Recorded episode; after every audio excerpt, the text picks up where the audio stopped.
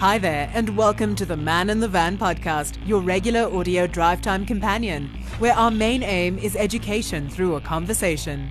Through our conversations, delve deep into all things related to the tradesperson contracting community, from news to education to industry happenings, helping you do better business while building a better and improved South African tradesmen and women contracting community.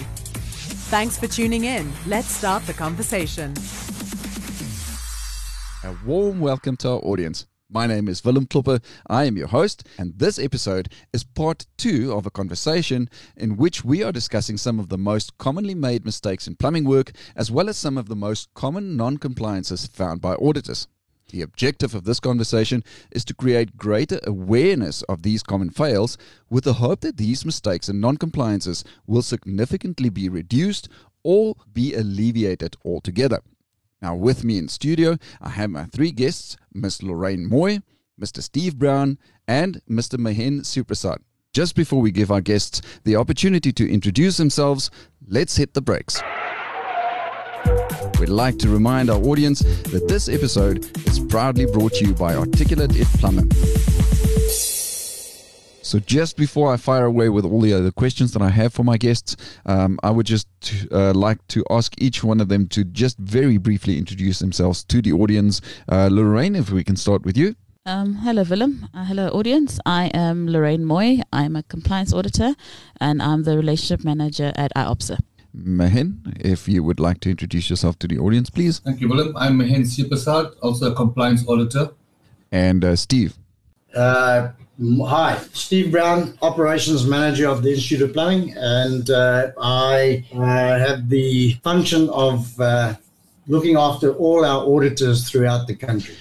Steve, so this being the second part of our discussion or conversation around commonly made mistakes uh, that plumbers make and uh, or common fails that auditors find on plumbing work that they audit.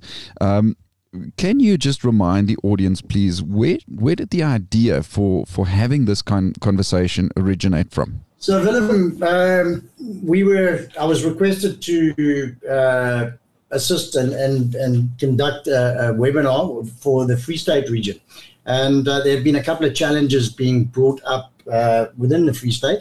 Um, of which we then decided to approach the compliance auditors in the Free State uh, and again, Bloemfontein, Kimberley, and uh, Bethlehem. And we, we just had a, a roundabout chat in terms of uh, bringing some content together in terms of the common items that they find where the plum, plumbers have maybe not noted non-compliance or doing incorrectly. So on the basis of receiving all that information, we put it together and we found these particular ones that we've been discussing in part one and obviously today of part two. And then we spread it out on a national basis, uh, bearing in mind, I think we got about 42, 44 auditors, whatever the case may be. And we started cor- correlating information from there and actually found that this was common not only within the Free State region, but from a, a national sort of point of view. So, therefore, um, again, we we put some training uh, webinars together, some training materials. Uh, in order to to better and bring to the attention of the plumbers out there and the installers of uh, these common uh, points that we find. And then obviously our goal and outcomes for this is to ensure that the, the standard of installation is better. The plumber uh, understands that these are points in what we look for and uh, again uh, stopped going back to sites for refixes or having to explain why it wasn't noted in the first place. And again just protecting you know the consumer the plumber and ourselves. And i think that's really where we are today in terms of, of going through these points. There are more you know but again uh, these are the ones that we've just seen common and and continuously happening. Um, and our, our hope is that we can possibly resolve this and assist the individuals in terms of uh, the installation criteria and uh, applying the relevant standards. Steve, in our in our first part of the conversation, in part one, uh, we discussed quite a few uh, points or areas uh, which are common common mistakes and, and common fails that auditors find, um, and and I have a list in front of me with uh, more examples and more uh, areas and aspects that that plumbers make mistakes on looking at the list, uh, that at the top of the list, I see that uh, you know the discharges um, and the TPs uh, uh, uh, that plumbers don't necessarily make those safe. And and if I look at the photograph, um, the example that is on the list, um, you know, I see a, a, discharge pipe from the from the from the that leads from the dis, uh, the drip tray that is positioned right above an exit door of a residential home. Um, you know, that leaves me with the impression that you know, should that uh, hot water uh, run out of that pipe and and a person needs to exit the house from that door they can walk right you know into that hot water is that correct uh, is that one of the most commonly found mistakes yeah these are things that we see you know again um, you know, I've had instances over my time with IOPSA, you know, where, where people have actually been scalded, you know, properties being damaged and everything else. And the standards are very clear in terms of how that pipe must discharge. It must discharge in a position, a position that is safe and that it cannot cause harm to personal property. So, you know, in that particular photo, I wish our, our, our listeners could see the photos. But again, that, you know, we, we, we're not applying the principle of safety uh, and the consequences thereof. So you quite correctly stated that you know anybody that was possibly positioned underneath that door, walking out there or whatever, um, if that TP discharged or the tray had uh, hot water coming out of it, um, yeah, the resultant damage to personal property could be quite severe. I had one in Durban a, a good few years ago where the the discharge from the TP was basically uh, in a sort of little courtyard area where people would sit and uh, you know have some coffee, tea, and cake and a biscuit and the TP discharged and it actually caught the husband on the shoulder. He got severely burnt, but the heat of that water actually took off the, the paint, you know, the stuck paint that was on there. So that, you know, we don't understand the severity of and the consequences of this. And this became a, a huge uh, uh, claim against the plumber and uh, it went into newspapers. And again, it, just if we had taken cognizance of where this pipe was and, and, and what could happen. You know, we always seem to think in, in terms of life, ah, it'll never happen until it does. And I think these are the things that we look at. And uh, again, we're just out there to protect the consumer, the plumber, and make sure that we have installations that are safe. Minimizing or alleviating the risks associated associated with these kind of aspects. L- Lorraine, 100%. Lorraine, what what are the requirements of the standards? What what does the standards say about the discharge and the positioning thereof and making it safe? Okay. Um, so in terms of SANS 25.2, uh, 5.2 discharge from the valves. Um, it goes into quite a bit of detail. So part A says uh, to be be sized not less than the size of the connection to which they fitted with due to consideration of the fact that the maximum length run is 4 meters and runs for and runs that exceed four meters, the size shall be increased over the whole length to a maximum of nine meters. Um, and what that means to the guys is that if your discharge pipe is just not discharging safely, within that four meters, you need to upsize to nine meters. And what we find also in terms of this is that the guys just start, they ink, they upsize from where the four meter ends, then they upsize to 28. Where is that you need to upsize the whole length. So, um, and then we, we get the, the, the, the, question from the plumber saying, well, you know, the, T, the TP discharge is 22 mil. Like we understand that. Um, that is why you put in 100 mil of 22, you put in a, a reducer from 22 to 28, and the rest of your run is 28 mil 28 millimeters. Um, and the standards on that are, it's very clear. You, it's not the from halfway, then we carry on from the, from the beginning. Only 100 mils of 22 and then the rest of the run is nine meters and not exceeding nine meters. Because if your discharge is discharging longer than nine meters, then you don't have a rational design. There's something wrong there and that's what the guys need to take in, into consideration and to and to really t- um, understand. And this has been here. This has been here for a very long time, from 2012. And the guys, it's not a new rule. It's not a rule that we just thought of. It's the SANS standards are very clear. Like I'm, I'm referencing here 5.2a. That's where it's stated. Um, in terms of 5.2b. Um, there are three or fewer bends for each additional bend. The maximum drain pipe length shall be reduced by 600 millimeters.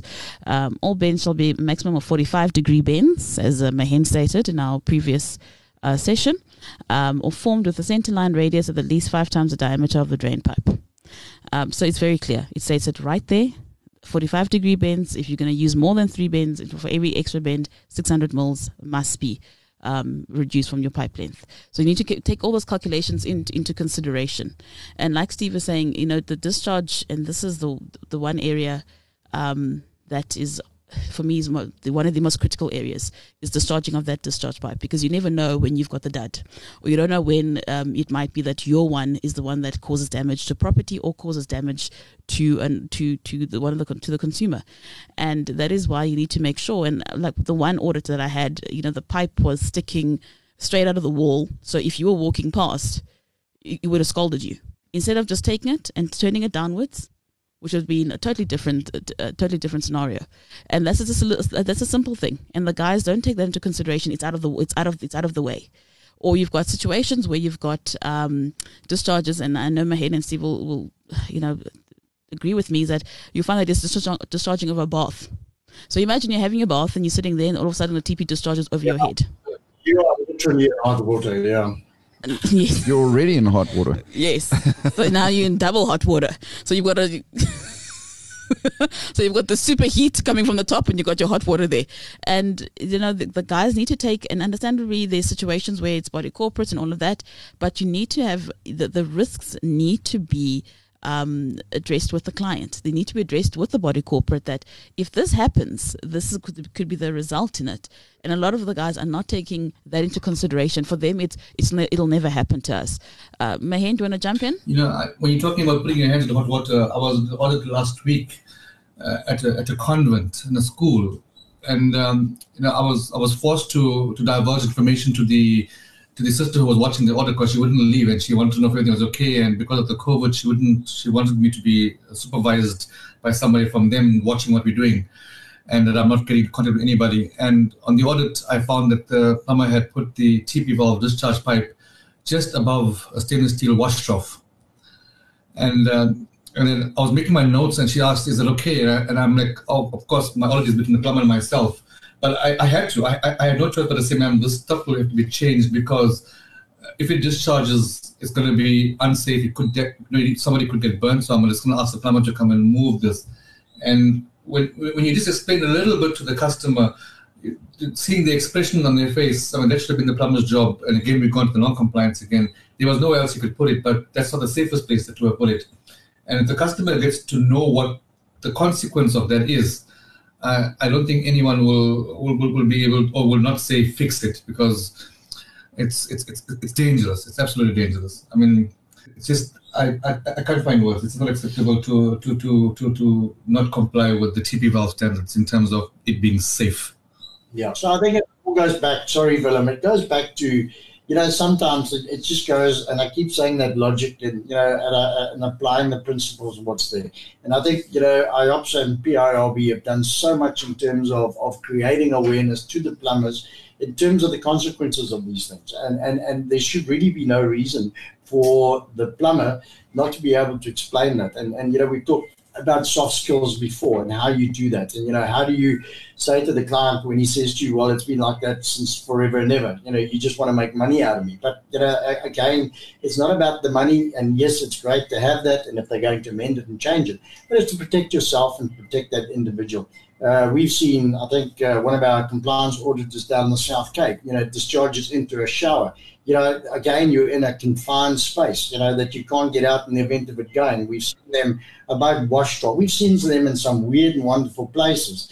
And uh, again, not noted or not identified or given to the homeowner. And like Mahen says, when you do have that discussion with them and now, now understand the consequences of the decision that they may have made at the time, uh, and then they revert back to that to say, well, I thought the plumber was talking rubbish. But um, clearly I need to have this fixed. And I think uh, it's just for us to up our soft skills, uh, apply the principles of, of compliance. And then if we can't make it compliant, let's get it safe. You know, that if it does discharge, you know, it's not going to cause harm to personal property. Uh, and just another thing I want to add is that also th- we don't explain to the clients that from time to time water or, might come out of these um, these discharge pipes. And what happens is that uh, the client sees this water dripping out of a discharge pipe, whether it's expansion relief or it's a safety uh, safety valve pipe, and they block it. So they come and they call a guy and they say to him, "This thing is dripping." Um, and the guy who doesn't know, who could be a handyman or whatever it is, he's not a he's not a licensed plumber, comes in and says, "No, you're not supposed to do this. Let me let me block it off." And the consequences of that also not educating the client and saying this pipe must not be blocked off. It needs to stay free and clear, and make sure that no nothing there's no foreign object in it, because if that plug if that pipe blocks, it'll you know the the the extreme version of that, that explode and that's what happened on two occasions. Is that there was a hundred? It was a hundred um, kPa geyser, right, uh, Steve? And it took out it took out the front of a block of flats. Uh, yeah, and it took out the front of the block of flats. That's that was only 100 kPa. I'm talking about a 400 or 600 kPa geyser. You know, that so, can take a person's life. Yes, and likely no one was home. But the fact of the matter is that I think also we need to educate the client and understand that this it's from time to time, not all the time, but if there is if it's happening all the time, then also there is a problem, and you need to call a plumber call a licensed plumber. I think we need to reiterate to consumers because they know why the, the, the components are doing what they're doing. Exactly. The fact is that the consumer does not have this knowledge, and the plumber who does the work does. So whether it's it's it's doing something incorrectly and not complying to standards himself, the him or herself, the plumber, or whether they notice a non-compliance that was done by a previous plumber. Uh, you know, they have to inform the consumer because they know about the risks. They know how it should be, and they know what risks are associated with these aspects in, uh, of non-compliance. And, and and and for that reason, I think you know it's again taking uh, ownership uh, in the fact that you're the plumber, you're the person with the knowledge, and just inform the consumer accordingly.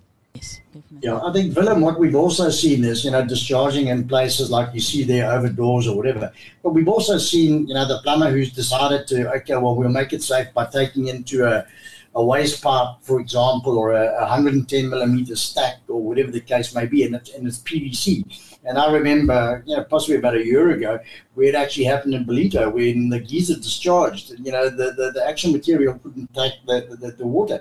And it, it just destroyed all of the pipe work, which is now wastewater and everything else, and corridors, and, and the damage was, was, was horrendous. So, again, it, it's looking at things from a logical point of view and saying, you know, what is the best plan for this? You know, how do we look at it? And sometimes the easiest might not be the, the right one. But I think sometimes we, the plumbers tend to go, ah, it'll be just easy to put it in the shower. It'll, you know, it won't ever happen above the bath or whatever. But we need to realize that there have been people that have been killed uh, there have been children that have been killed with this. We've had, you know, serious damage to structures and, and, and, and buildings because of this. And we've had geysers explode, you know, and destroy buildings. And, and these are documented, you know, I think last year we had three you know, which has been quite high in terms of that. And you would expect with the amount of exposure going out there and everything that, that would, people would start taking cognizance of this. But it's it's something that we cannot rest on our laurels. We, we've got to make sure that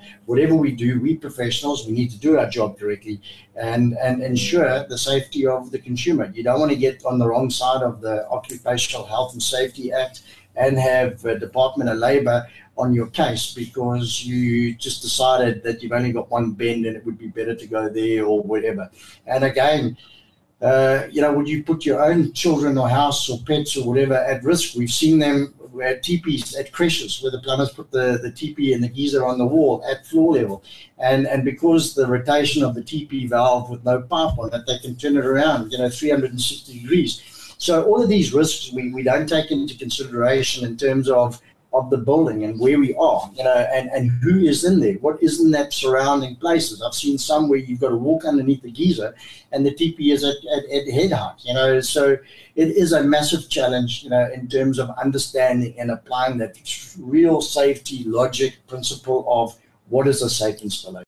Steve, I, I, absolutely, and I and, and you know you've reiterated in, in the previous part of the conversation and in this part of the conversation, uh, you know the second part, yeah, it's been reiterated a couple of times that you know the standards and the requirements of the standards are there and they're clear and they're there for a specific reason and and and they're there to uh, you know to minimize risk. Just before we continue the conversation, it's time to hit the brakes again. Don't forget to download the all new and improved App Plumber from the Google Play Store. All your plumbing solutions are just a click away, exclusively for Android users. Welcome back. To continue our discussion, I would like to ask the following question. Mahen, can you tell me a little bit more of what the standard requirements are for, for earthing and bonding and, and what kind of commonly made mistakes and common uh, non-compliances do auditors find in that regard? Yeah, sure, uh, Willem. I think in, in, in, in starting, I would like to just make it clear. I think we all have a misconception when it comes to the electrical side of the geyser installation. And I'm just going to read a few notes uh, in terms of what the standards and what the requirements clearly state so we can elaborate on that further. And my first one would be that SANS 10254 clause 4.4 requires that the electrical installation must comply with the wiring requirements as per SANS 10142-1. And also we need to, to, to, understand that when a plumber signs a COC declaring that the geyser was installed, maintained in compliance with SANS 10254, I'm going to stop there by saying that SANS 10254 says that we need that the plumber needs to ensure that it that it complies with 1014-1, which is sorry 1014-2-1, which is an electrical. So as as plumbers, what we tend to do is say that the electrical work is the electrician's problem. Yes, uh, the standards clearly say it needs to be done to, to comply with, with SANS 10142-1, which is an electrical standard. But 10254 is very clear when it states that it includes compliance with electrical installation. As such, the plumber is accountable and responsible to ensure that it complies simply meaning that if, if a plumber installs a geyser and, and the electrical work is done and he signs the COC saying that everything is compliant, as an auditor, I'm going to audit that and, and visibly inspect that the electrical installation that's done there complies. So in, there is, um, I, I, think the TAC, or there was a, a, little resolution in terms of, of, of, of the different um, acceptance in terms of bonding and earthing of a geyser.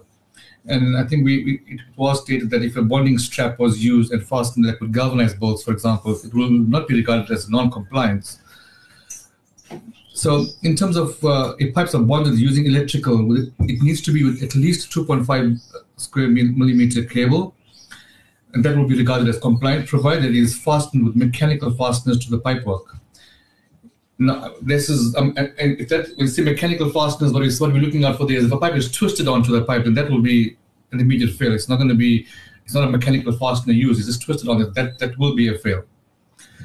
I'm going to read one more. If an auditor identifies any failure with regard to the bonding, the auditor can provide the requirements in the standard, which which, which is what we always do. Is we go back to the standard and say we are auditing to the standard, and 10254 again clearly makes reference that the 210, sorry, to the electrical standard in terms of 10142-1 and ends by saying that it is, if you issue a compliance certificate, it is assumed, or sorry, not assumed, it is, should be that electrical must also comply. Hence, the plumber will fail in an audit if the electrical is found not to comply. In this case, mostly our earthing, our, in most cases, the earthing and the bonding is what's visibly visible for you to inspect. Yeah, I think, uh, Mahen, you covered it quite well there in terms of where it is. And again, we need to emphasize the fact that, as Mahen said earlier, you know, electrical is electrical and plumbing is plumbing. You know, circumstances create a scenario where we can't get two on site. But the, the standards apply, you know, and it's very clear in terms of, of who's responsible for what. And if the plumber has outsourced that electrical work or whoever it is that's done, um, from an auditor's point of view, we're really not interested in terms of who, what, and why. If it's been done incorrectly, um, and, and, in terms of what is requirements here, and we see it all too often, um, where some earthing and bonding hasn't been done, and it hasn't been done correctly. But the standards are very clear that the responsibility lies in terms of you, the plumber, if you issued that COC, is to make sure that the electrical work has been done correctly.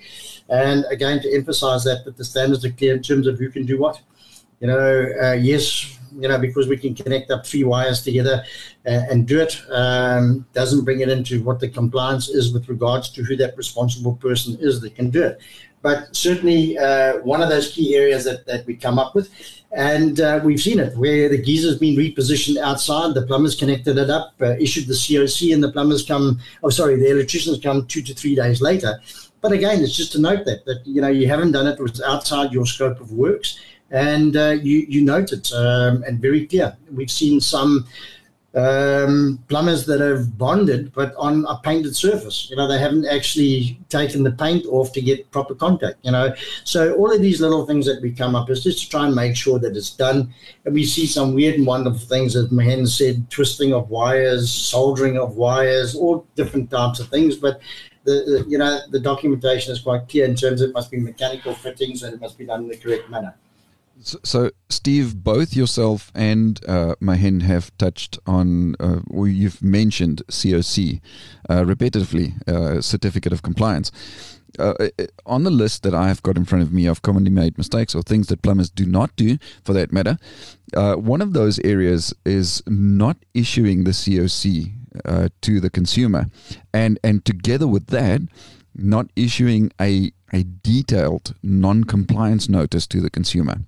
Is that correct? That that's one of the, the commonly made mistakes, or the commonly things that, that plumbers do not do. Yeah, when I say it, commonly made mistakes. So you know we've got to remember that a large portion of the the geyser installations that are done um, are done through the insurance sector. You know, so uh, sometimes we find that the the plumbers actually send it to the insurer. You know, and um, you know the standards are clear in terms of who you must issue to that to. It's the owner user, you know, in terms of, of the requirements of the COC and the non-compliance notice. So some challenges that we have is when the compliance auditor gets to site, it's obviously been submitted, it's been done because it's obviously been audited, and uh, we get to site, and one of the questions that the auditors are required to ask is, did you receive a copy of the COC? And uh, if the answer to that is uh, yes, then the next question is, uh, did you also receive any, you know, uh, details of non-compliance? And a large majority of the installations that we go to, and bearing in mind it becomes a challenge because sometimes the plumber's given it to the husband, but today we're talking to the wife, and the wife's not sure. But uh, we, we, get across that it hasn't been. And when you speak to the plumber, um, it was sent to the insurer. You know, and from there, it's sitting with them. They're quite entitled to their copy, but the client is not aware of the of the certificate uh, in terms of it being issued to them. So again, we would follow up with the plumber to ensure that uh, the client does get a copy of it. And then the not issuing a detailed non-compliance notice uh, is another issue that comes up because obviously um, we're in the roof space and and you know we see items that maybe should have been detailed in terms of non-compliance and there's no notes of it um, in terms of uh, uh, making the client aware and again if we go back to what the standards state um, the standards state that we, we don't have to fix everything. Uh, the work that we're doing, certainly we're going to do in a compliant manner because we're issuing a certificate that says that the work that we have done um, is compliant but we also required to advise the consumer of any other pre-existing non-compliant items up there. It says there very clearly in terms of how that needs to be done, and that covers you know a multitude of sins. And again, we find that uh, some plumbers have been really exceptional, and I think that they've really gone and done a detailed one. And then we get others that, um, yeah, it's one or two little sentences that they put together or, or thought of maybe have four items and there might be 10 items of non-compliance. And that becomes a challenge because now, how does the plumber now go back to, to Mrs. Uh, uh, Jones and say, well, I did tell you about these three things, but um, I should have also told you about these other five. That becomes a problem, you know, because the client would either one, you're not looking too clever as a plumber, because uh, you should have advised them of that before, and then sometimes you get the consumer that says, Well, you told me I was going to get a compliant installation, and clearly not. You must rectify these things at your cost. So it does become a challenge. We also have some contractors that have designed their own non compliance notices. And those ones, um, we had a, I think uh, we had a Free State meeting and we had one of our, our Joburg meetings where we asked uh, the contractors uh, in terms of what do you use or are you aware of the IOPSA non-compliance notice that's been designed to protect you. It's covered everything. And a large percentage of the individuals that were in those two workshops were not using it. They were using their own. And uh, quite a few items that should be covered in terms of non-compliance are not detailed in terms of theirs. So again, they're putting themselves at risk. So it's very clear in terms of the uh, the standards. You must issue the COC, and the non-compliance notice is there. And um, when it goes to that explanation, it must be in plain English. You know, it must be. I think the words that they use in terms of the Consumer Protection Act is that um, the average person must be able to understand it.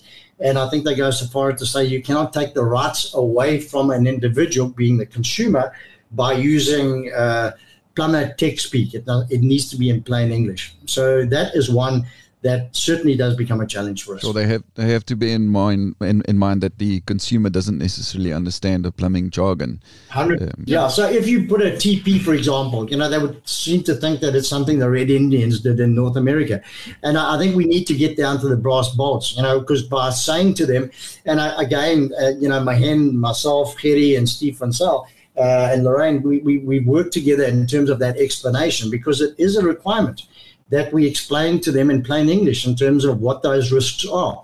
And we do find the client where they say, you know, TP, you know, not connected. I mean, what would they know is that? So, so we have put some documentation together for that explanation so that the plumber is covered.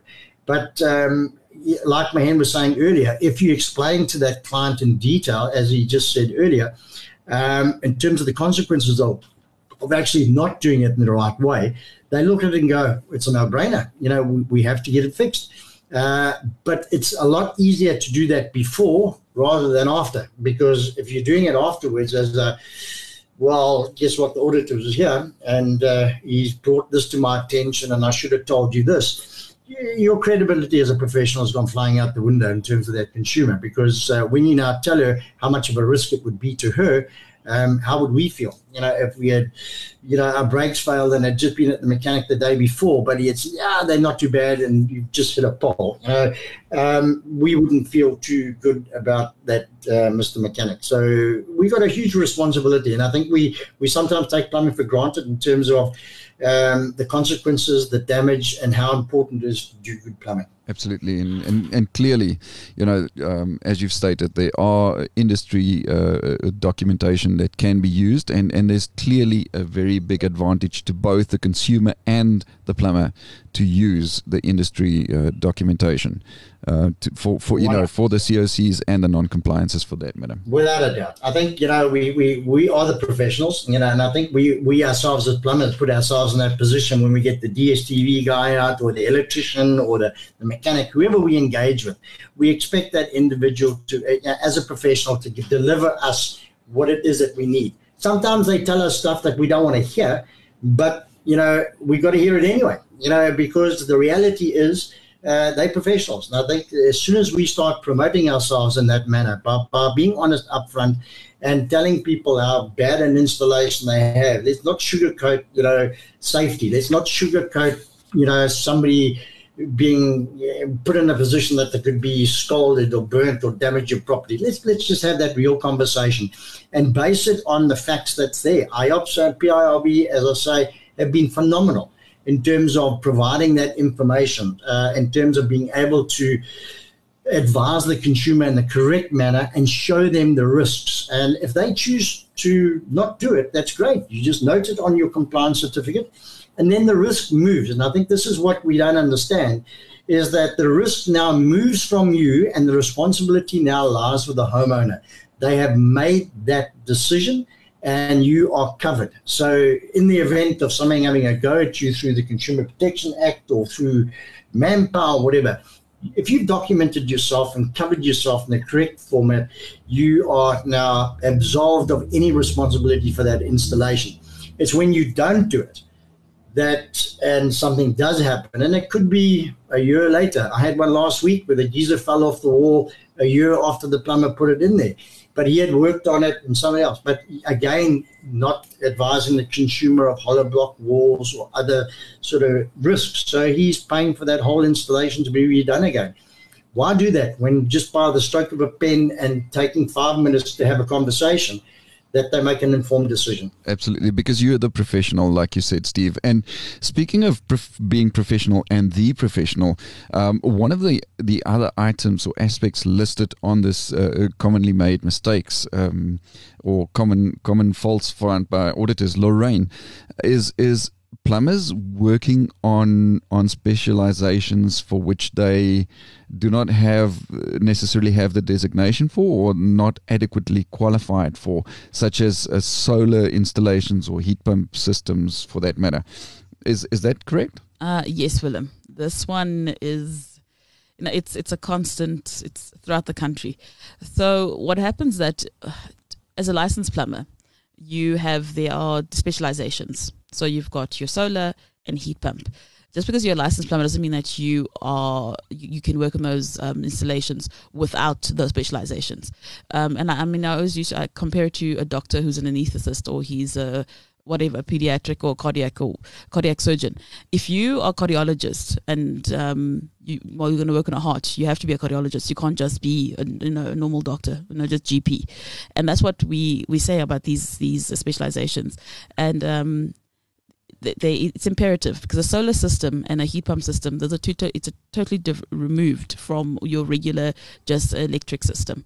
And what happens is that a lot of the guys you know they they go into a situation where it was um it's a it's an insurance job and they don't and they don't take into the fact that I'm, I'm taking out a tank and I'm putting in another tank but that tank is attached to a solar system and you've got and to them it's you know it's it's I took out a tank it to them it is not the fact that I'm working on a system, and that's what you need to take cognizance of your mind is that you're working on a system, and that is an immediate fail. If you do not have a designation for solar or heat pump, we immediate as an auditor we immediately fail you. There's no ifs or buts about it, and also there's repercussions. You get suspended um, because you've worked on something that you were not supposed to work on. And in this day and age, with with um, what what's being put in place with the different I mean with the courses and the and the way to get your designation. No no one's got an excuse to do it. Um ops has put a, um, a thing has put a program together with the fact that you will write a designation exam and you will have a designation as long as you've done the courses. You've done heat pump or solar. You're able to get your designation through that process. Uh, so I, to, for me it's always flabbergasting as to why um, people don't have, why plumbers don't have designations like solar and heat pump. But these are some things that we work on, uh, not constantly for some people, but it's you might come across it, and you might come across it working on your one of your insurance jobs. Um, I had the one that I did at a at a house here with like five million rand house, and um, this guy had worked on this the solar system, and it was was a disaster. And the thing, the fact of the matter is that he can't go back and rectify because he doesn't know what he needs to rectify. Yeah. Um, he's not adequately qualified for yes, this job. Yes, you can't. So now the client is sitting there. You know, you sent me out this plumber who plumber doesn't know what he's doing, and then it just opens a whole other kettle of fish. And so the, the main thing for me for the whole solar and heat pump is that guys need to upskill themselves and they need to get the designations. Um, that plain, that simple. I, I really don't think there's an excuse for you not to have those designations in 2020. Um, a couple of years ago, it would have been a different story, but in 2020, you've got no excuse for it. And it's so important because um, if you don't understand how a system works and how uh, certain things affect it, you can't effectively, you, you can't fix it, you can't, you can't install it and that is what I think the plumbers need to get through their minds, and also the consumer. Understandably, they, they, they, we're getting into a thing of where we're trying to get the consumer to understand that if a guy's going to work on your solar system, you need to ask him, "Are you qualified to work on the solar system?" I get that you're a plumber, but are you qualified to work on the solar system? And uh, a lot of the a lot of the guys we've got our cards have got our specializations on the back that state that I can work. My specializations are solar and heat pump, and those are those are things that are imperative as a professional if you want to play, if you're going to work in that space, you've got to make sure that you've equipped yourself with that, with those tools. Um, Mahen, Steve, do you want to jump in? Yeah, sorry, uh, Lorraine. I think I'm going to go back to Steve's previous comment about the non-compliance. So, and you mentioned just now that if you go to an audit and the guy hasn't got the designation, it's an immediate fail. Uh, and, and, the plumber normally will argue and say, but I only changed the tank. And then you find a whole list of stuff that's non-compliant when you do the audit. And how is the plumber going to issue a non-compliance notice? Number one, not not knowing what's non-compliant because he hasn't got the designation, and also you also touched on the fact that after he fails, he now can't even attempt the refix because he's not competent to uh, to, uh, to do the refix. So for us, or for me, it's also like have, having one is failed because you didn't have a designation. Now you've got an installation that's gonna gonna, gonna hang on to, to someone that doesn't know how to install, or you can't send him back to to to, to do his refixes and neither can he even issue a non-compliance notice because he's not competent to do that either. So that's where the bigger problems come in play is when, when you have, we've got a client that's got a solar system where the plumber doesn't understand how the technology works and he can't even report on it, neither can he, neither can he rectify it. That just opens up a whole lot of problems for both him, the auditor, and the industry, I think, as a whole, and the client. Yeah, no, I would agree. Yeah, 100%. And then also there's another thing that we find is that with uh, with new builds is that the guy is that you've installed the tank, and then they'll get somebody else to install the panel. Um, or to, to install the system. So then you, but you need to note that and say that I only did to this point because we get there, because you've written at the COC, we we are auditing the whole thing. We're not auditing that you telling me that I did that. That is why it's so imperative on your COC. If that's that is going to happen, that you only installed the the tank, then state that I only installed this, and somebody else is going to was somebody else installed the panels or whatever it was, and and all the heat pump system. And that's what that's another thing that the guys need to take. Uh, extra time to do is just to make sure that your, your COCs are as detailed as possible because it just might be that's the one that gets audited. Steve? Yeah, and I think it, it goes very clear that, you know, again, we've seen it where some, you know, plumbers have ticked all the boxes. You know, it's almost like they've done everything, but they haven't been very specific in terms of, I only brought the piping there. There should have been an additional COC issued by, you know, Joe Bloggs Plumbing for the solar. Uh, but I agree with you in terms of Lorraine and, and, and end. you know, where we see this. And, and again, as a professional plumber, can you imagine now having to go back to the client to say, well, I'm sending my opposition, you know, to come and rectify this installation because I don't have it. Um, yeah, don't, just don't put yourself in that position. You know, go in and upskill yourselves. You know, because by doing that, and I know with my dealings with the insurance companies, is that they want a one-stop plumber. You know, they don't want to have to ask you a question if you've got heat pump or solar or whatever it is. You know, they want to be able to give you a service call, send you out there, and not to be put in a position where uh, we have to send it to Joe because uh, you know Steve is uh, hasn't got solar or he hasn't got heat pump. And don't put yourself at risk. There's no reason, as you said earlier, Lorraine, and we keep saying this. As this been 10 years ago, we'd go, yes, there's a problem but IOPS and PIO have been very proactive in terms of trying to get the designation. Remember, it's a designation, it's not a qualification, but it's a designation in terms of allowing you uh, to conduct the solar and the, the, the heat pumps uh, based on your the attendance of the courses and completing the assessments and then also being audited on the work that you're doing.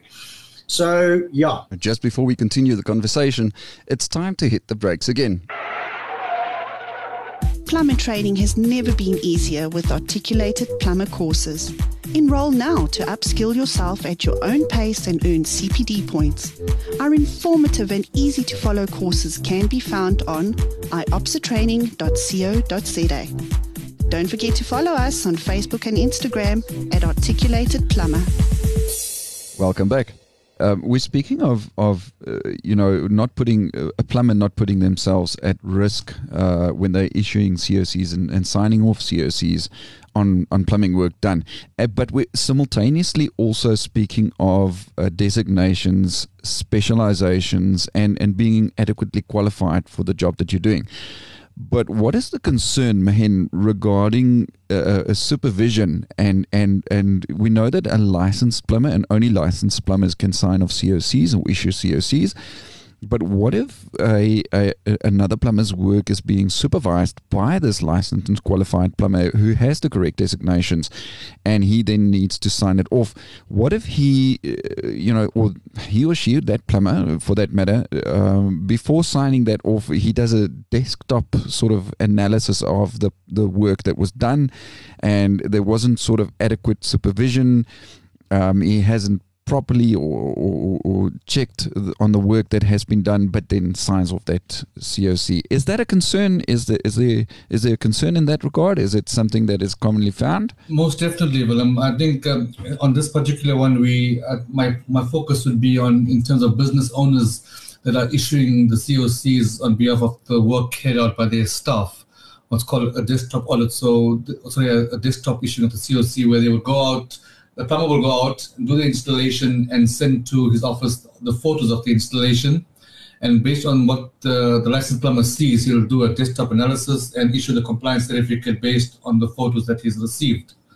what we find is that when we do these audits, we're auditing the, the, the guy, the person who issued that COC, and not the plumber who has actually done done the job.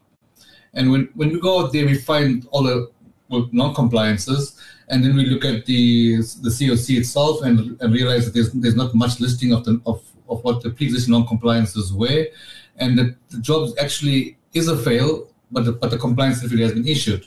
And we find in most cases that what we do is after we do an audit, we would obviously do a thorough inspection of the installation and send through the photos of what we find non-compliant or the fails to the to the plumber. And being the business owner, when he receives these, he would realize, hang on a minute, I've never seen these photos before.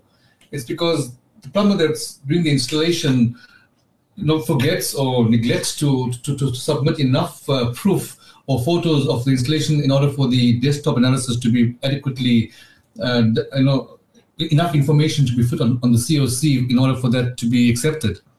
That, that's basically most of the time. Even, I mean, when the plumbers also, when they go out and do an installation, they don't do a thorough inspection of what they've done. They know they remove and replace the geyser for insurance purposes. They fail to go out and inspect what, what the non-compliances are. And when they, when, even when they go back to the offices, now they're issuing the compliance and they're also relying on, on the photos that they have in front of them and what they've only done they haven't taken the time to like actually maybe like take the non-compliance form, for example, and fill it out details so in order for them to be able to assist them when they when they issue the actual compliance certificate. So in most cases, when we find that the, the, plumber has failed, for example, it's simple stuff that he does need to go back and do.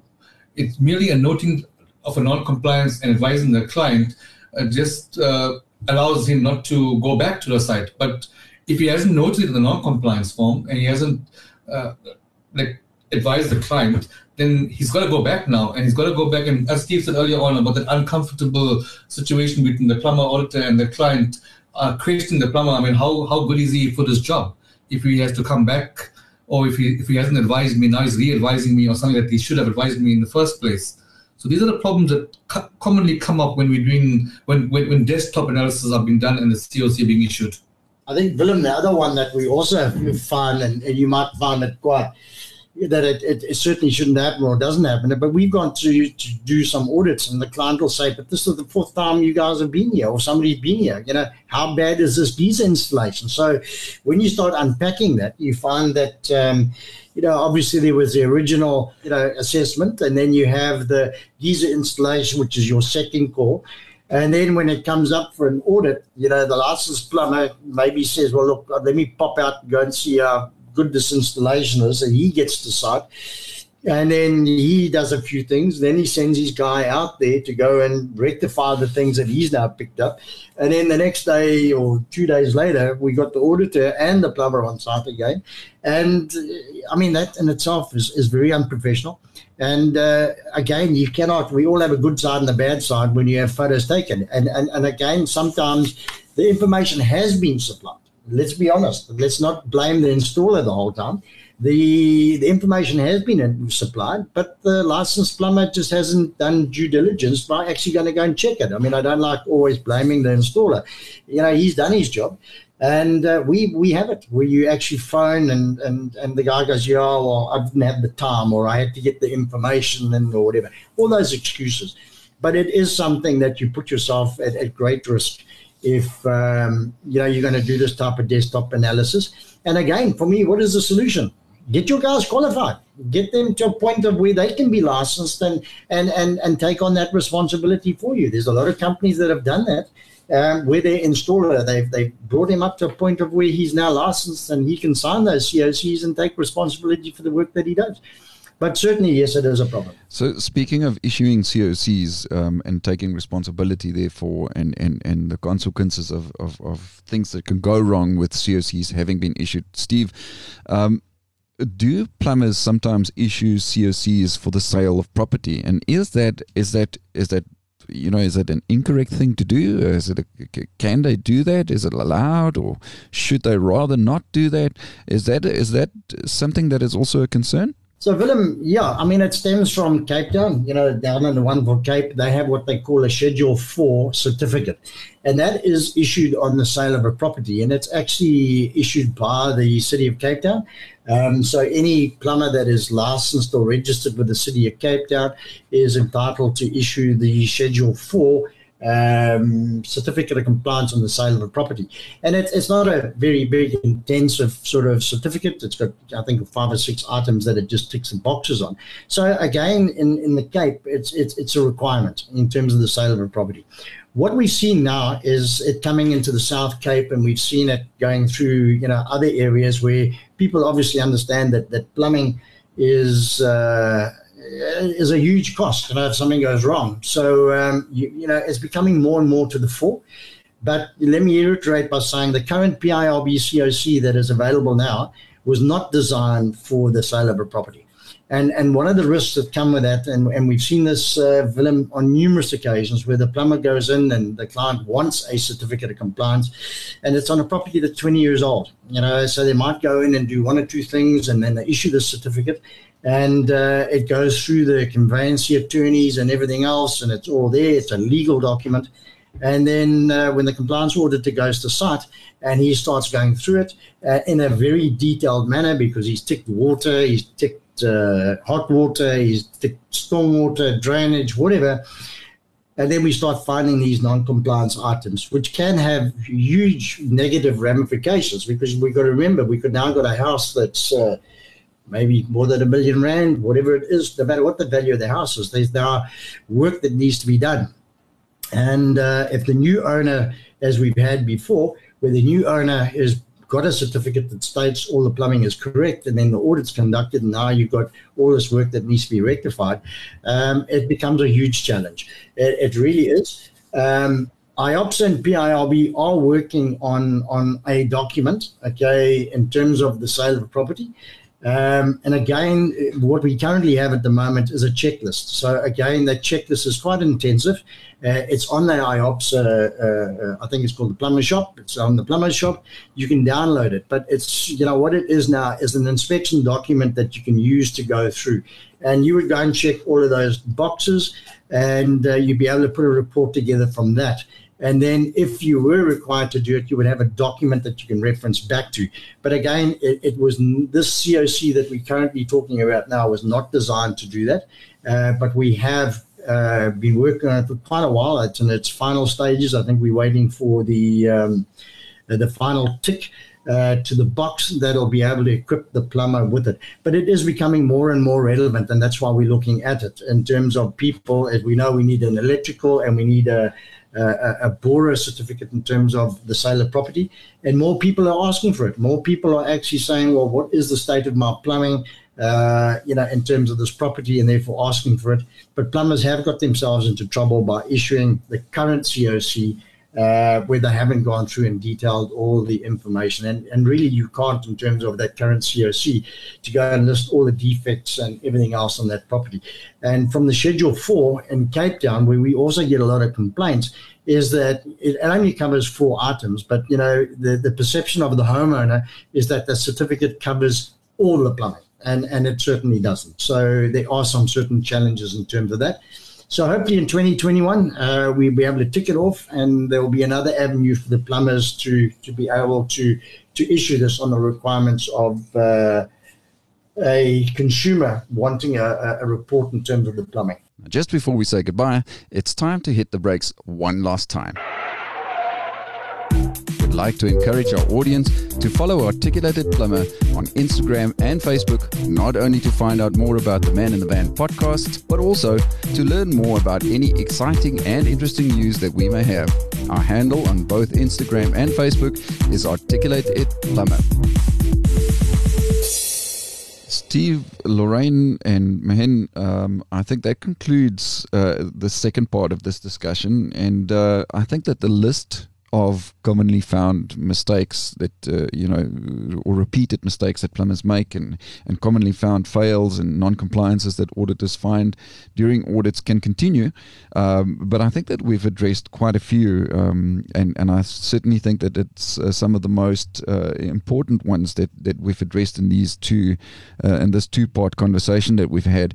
Are there any last words or final statements that you would like or any one of you would like to make to the audience out there? Lorraine I think the the most prevalent, uh, the most important thing is that um, what we'd really like to see is that next next time we have the same conversation, that we're not discussing the same things. Um, we have, like uh, Steve said, is that this is a common um, it's a common problem throughout the country. Um, doesn't matter where you audit, what corner of the country you audit.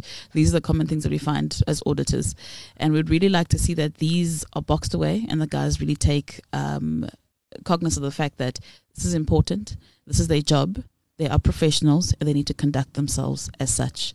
They need to understand the importance of issuing and the what the legal liability as a licensed plumber issuing a, a certificate of compliance, and also the privilege of being able to issue a certificate of compliance, and um, and also understanding that the non-compliance notice does not mean that you're the one who you you've done a bad job. It just means that you are informing the client, the consumer, that they have certain problems and they've got certain issues and they need to address them. And once that is done, that also opens up another revenue stream for you because you're able to say, I'm able to assist you to fix with securing your pipes or um, these or whatever it is. Uh, I'm able to, and that's another revenue stream. And I think the guys need to take that as a a way of uh, it's not a, it's not a, take it as a not a bad it's not a bad thing that they need to take it as something that it's going to grow their businesses in some ways as well. And also, um, I just want to reiterate about the solar and the heat pump designation. Um, you really have no excuse in 2020 not to have the designation, not to have those specializations at all. Um, the guys really need to upskill themselves, and that's why continuous professional development is so important. And they really need to upskill themselves and make sure that they stay ahead of the pack. Um, thank you very much for the time, Willem. Uh, thank you to the my fellow guests. It was a really great conversation, and I hope that the audience takes a lot away from it. Steve Mahen, any last words? Well, I think Lorraine said everything so nicely, and every line of thought that I was going to say, she just, she, she, just said it next. and took it. She took everything and she put it to the end there. Uh, but um, just to have my little bit, I mean, I, am really in support of what she said in terms of the continuous development being one. But I mean, we're discussing common fails, and and, and, and I think uh, the reason we're discussing it is is one because it's not compliant, and we're going to go back to that what we always keep talking about the non-compliance. And I'm almost certain that even if all these non-compliances were pre-existing and the plumber did not fix it, but merely noted it on the non-compliance form, I think we wouldn't have had this discussion. So that that non-compliance form, I think the guys, for me, it's something that I sell my entire audit over. Is that when the customer, when the plumber asks, "What do I do?" How do I fix this? I'll say, well, have you heard of the non-compliance section of this form? Can you please use that as your way out? And for me, if it's done correctly, if the customer, the plumber has done his due, due diligence in terms of issuing a non-compliance form, uh, this, this, these common fails would be something that we won't have to discuss. That's my bit. Thanks, and thanks to Lorraine and Steve for this excellent uh, topic and discussion. And thank you, Willem, for hosting. Thank you, Mahen. Steve? Yeah, I think there's nothing much more that I can say other than what uh, repeating what uh, Lorraine and Mahen have said. But I think that what we also need to look at is that uh, we have seen a huge improvement in terms of the work conducted at our late last national executive and at the PIRB board. All the compliance auditors are really, you know, there's some real positive stuff coming out in terms of individuals that are applying the principles of the non-compliance, and we can see the work. And I think that it's a great team effort, and and and we are making a difference. And you know, I believe that this conversation that we've had over the last two is really going to again extend that that improvement in terms of standards, make things very clear. So I'm excited and I'm I'm really proud of the whole team that we have, the effort that we have being put into this. And uh, it's just very rewarding to see things starting to change. So, ending in a positive note, uh, things are happening. Stephen, I think also just to retouch on what uh, Lorraine and Mahen said about uh, the concept development and upskilling of the plumbers, I think IOPSA offers a, an, an, excellent platform from which they can attend courses and, and, and, and complete courses to upskill their knowledge, upskill and get themselves onto you know the designations, the required designations to work on certain things and to become more qualified and specialized in certain uh, uh regards, become licensed to issue their own COCs. That's the e-learning platform of IOPSA. Yes. 100%. Steve, Mahen, and Lorraine, thank you so much for the information that you've shared. Thank you for your time in, in, in you know, coming in and having this conversation with us. I think the information shared is very valuable to the plumbers out there as well as to the consumers out there. And then, uh, of course, thank you to our audience members uh, for having tuned in and listened to this conversation. Finally, it's time to switch off this engine. Cheerio. Man in the Van podcast, your regular audio drive time companion.